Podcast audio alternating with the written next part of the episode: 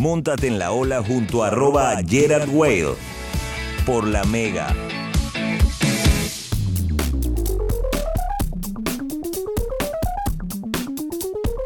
Nuestro podcast radial se nutre de la música, el deporte y el street art como estilo de vida. Hoy, en nuestro podcast radial multiplataforma Go and Flow, conversaremos con un muralista e ilustrador venezolano muy conocido por todos nosotros cuando estamos rodando por la ciudad de Caracas. Wolfgang Salazar, mejor conocido en los bajos mundos como Batsura. Su trabajo habla por sí solo, decorando las esquinas emblemáticas de Caracas con su estilo muy particular inspirado en esos rostros que representan la venezolanidad y nuestra esencia como país. Buenos días, brother. Bienvenido a nuestro podcast Flow to Go. Hola, ¿qué tal? ¿Cómo están ustedes? Bien, vale, qué bueno conversar contigo. Háblanos de tu ritual para entrar en esa zona de flow para el proceso creativo de tus obras. ¿Qué te inspiras? ¿En qué te inspiras, mi pana? Bueno, yo me inspiro bastante como en la cotidianidad, en el día a día. Digo que, que un reflejo de lo que pinto también es la ciudad, esa ciudad llena de, de tanto contraste, ¿no? De un lado tienes como las zonas populares, del otro lado el Ávila, las guacamayas, eh, ¿sabes? Una, una ciudad que, que es súper colorida, ¿no? Y no solamente, digamos, en su estructura, sino también eh, en razas, en personalidades. Entonces, bueno, me inspiro bastante como, como en eso, como en el día a día. Algo que, como decías, mi ritual para, para asumir la pared en donde todo el mundo está viendo como que va a ser este pan aquí. Este, nada, me, casi que me pongo ciego y voy directo a la pared y empiezo a pintar y bueno, que, que el arte vaya hablando por sí solo sin, sin pensar tanto en el prejuicio de la gente o lo que espera la gente, ¿no? ¿Cuándo nació esa pasión por mostrar los rostros que identifican eh, a esa Venezuela? Personajes como Valentina Quintero, Oscar de León, Simón Díaz, entre otros.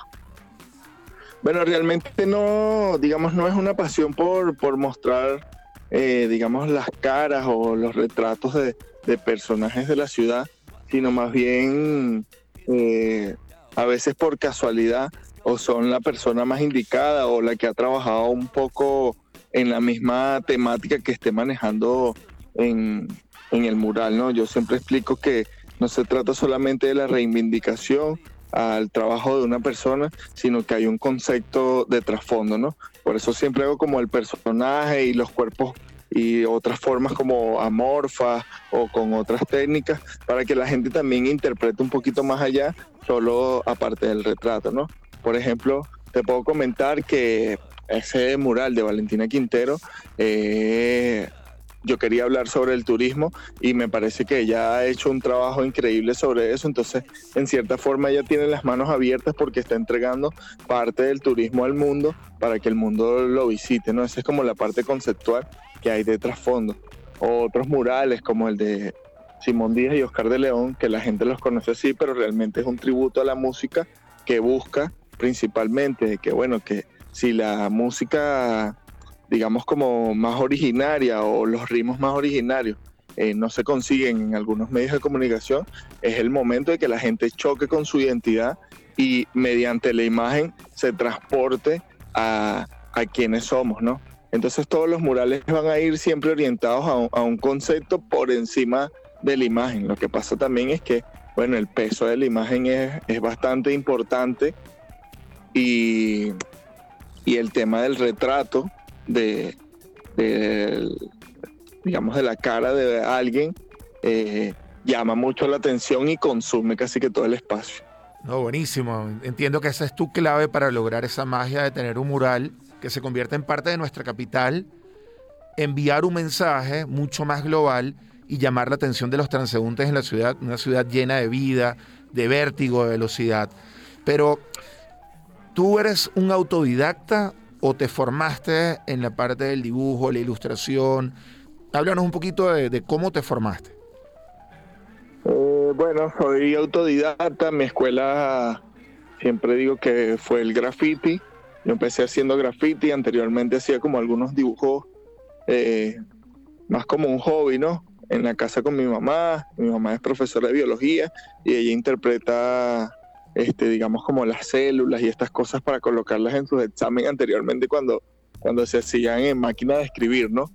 Este, entonces yo la veía mucho y también quería dibujar, luego fue pasando el tiempo, un amigo me habló sobre el tema del graffiti, empezamos a hacer graffiti, eh, me, me pasé por, por todos los estilos hasta llegar al punto en que en que ya era como, wow, quiero hablar otras cosas, necesito generar otros mensajes.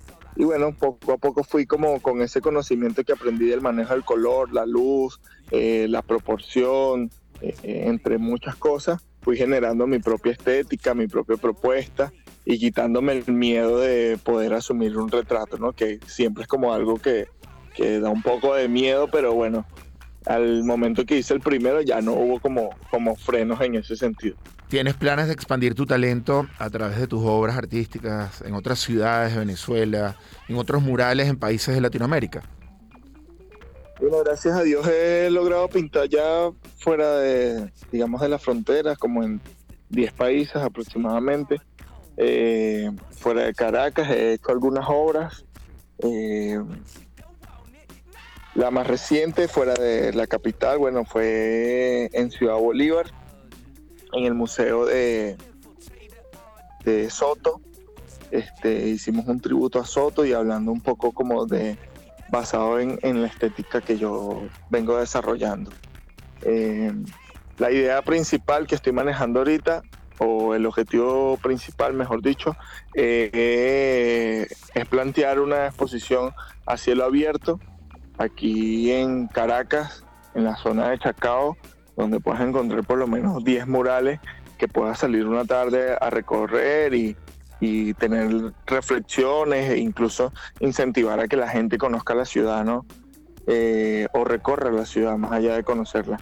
Por otro lado, vengo desarrollando paralelamente a eso una ruta que, bueno, va principalmente eh, por las salidas de los metros de Caracas, del metro de Caracas en la línea 1, eh, donde casualmente atraviesa esta exposición a cielo abierto. También trata eh, de llevarlo a otros formatos, que es una ruta digital, donde la gente podrá hacer ese mismo camino, pero mediante eh, realidad virtual o eh, mediante mi página web podrán ver como en visión 360 cada uno de los murales y anécdotas, relatos, todo este tipo de cosas.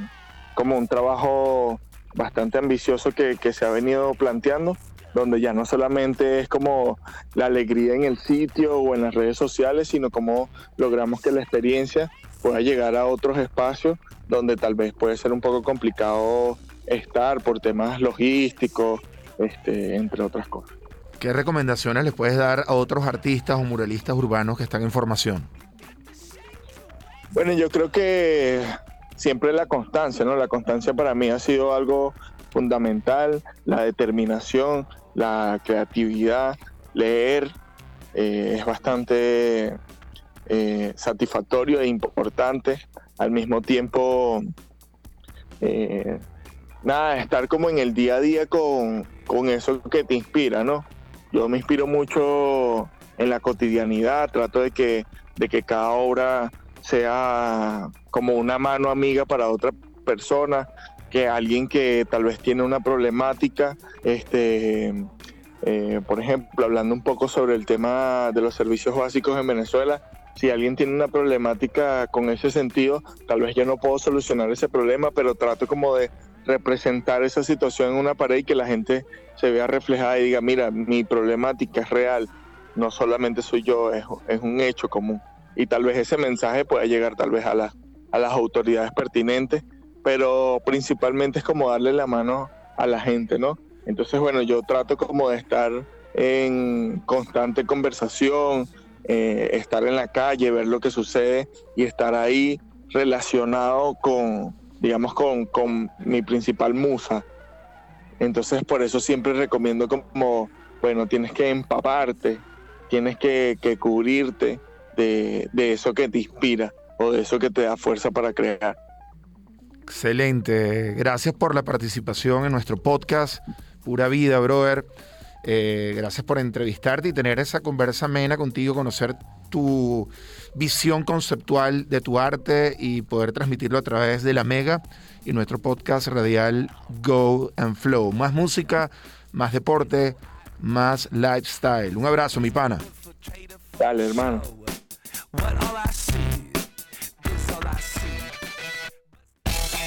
Go and Flow Surfwear. Sembramos valores y cultura surfer junto a artistas unidos por una marca global con propósito local. Go and Flow Surfwear. Busca nuestras franelas y gorras 2021, una línea llena de color, diseño y creatividad. Go and Flow Surfwear by New Arrival. Lienzos en movimiento perpetuo.